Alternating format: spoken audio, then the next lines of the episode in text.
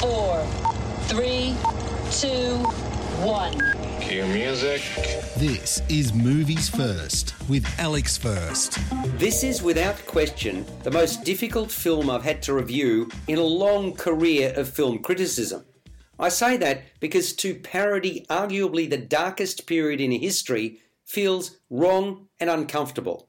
Of course, it's been done before, and that was the point, to represent the Germans as dictatorial buffoons and blowhards oppressing the Jews.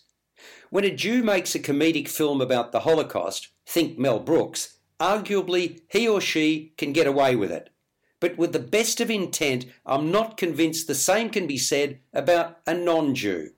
In this case, the subject is ripe for the humorous sensibilities of a filmmaker whose maternal grandfather is of Russian Jewish heritage and whose mother is Jewish. His name is Taika Waititi, and he describes himself as a Polynesian Jew. The film starts with a 10-year-old hero of the film practicing his Heil Hitlers to an imaginary Adolf, as the former is about to enter training for the Youth League. I squirmed. In fact, the repetitive salutation is a running gag throughout Jojo Rabbit. By the way, the film's title is drawn from the fact that its hero is tasked with an odious job involving a live bunny, and shirks. Jojo Rabbit is based on Christine Lunan's acclaimed novel Caging Skies that came out in 2004. The story begins in fictional Falkenheim. In this quaint town under Nazi rule, the end of the war is rapidly approaching. However, in 10-year-old Jojo Betzler, Roman Griffin Davis's bedroom, anticipation is mounting. For today, he finally has the chance he's been waiting for, to join the Jungvolk, aka the Hitler Youth. To Jojo, so gullible to the pervasive propaganda that surrounds him, it feels like his first opportunity to do something big and important, to help protect his single mother, and maybe even to feel like he belongs. To soothe his insecurities, Jojo brings along an imaginary friend, a clownish, harebrained apparition of Hitler, Taika Waititi, who, with all the emotions of a child, dispenses advice Jojo might have sought from his absent father. With Adolf in his head, Jojo feels invincible, but in fact, Jojo's troubles are just starting. Humiliated and nearly decapitated in the Jungvogt camp, his frustration only grows.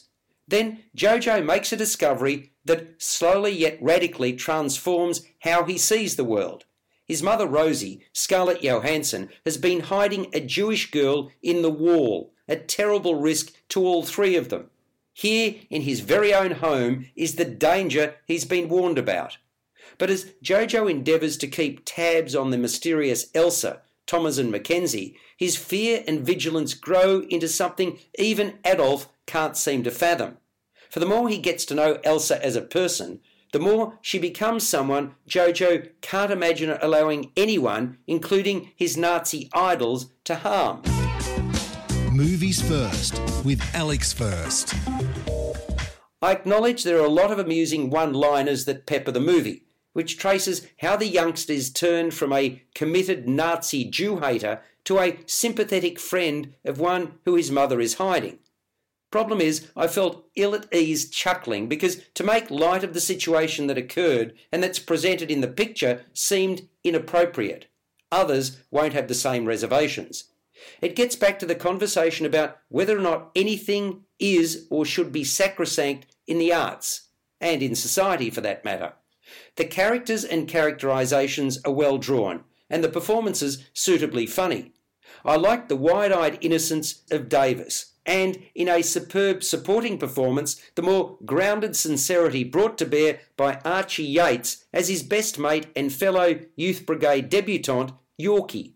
Mackenzie is suitably feisty, soulful, and instructive as Elsa, while Johansson immediately makes her presence felt as a bold heroine and Jojo's mother. Sam Rockwell is a scene stealer as the Youth League instructor Captain Klesendorf, whose heart isn't in it. Rebel Wilson brings her customary over-the-top persona to a gung-ho pen pusher, Fräulein Rahm, comfortable with perpetrating and pushing acts of violence for the motherland. For what it is and for what it purports to be, Jojo Rabbit is well made and executed. Waititi plays appropriately encouraging to young Jojo, but still prone to deranged bouts of vitriol as the manifestation of the dictator and director of evil. As for levels of comfort viewing this movie, clearly that'll be in the eyes of the beholder. Whilst my natural antipathy waned from time to time and I enjoyed elements of the film, I remained uneasy, waiting for the next outrageous depiction or scene. Still, it has originality going for it. Jojo Rabbit scores a 7.5 out of 10. You've been listening to Movies First with Alex First. Subscribe to the full podcast at Stitcher and iTunes or your favourite podcast distributor. This has been another quality podcast production from Bytes.com.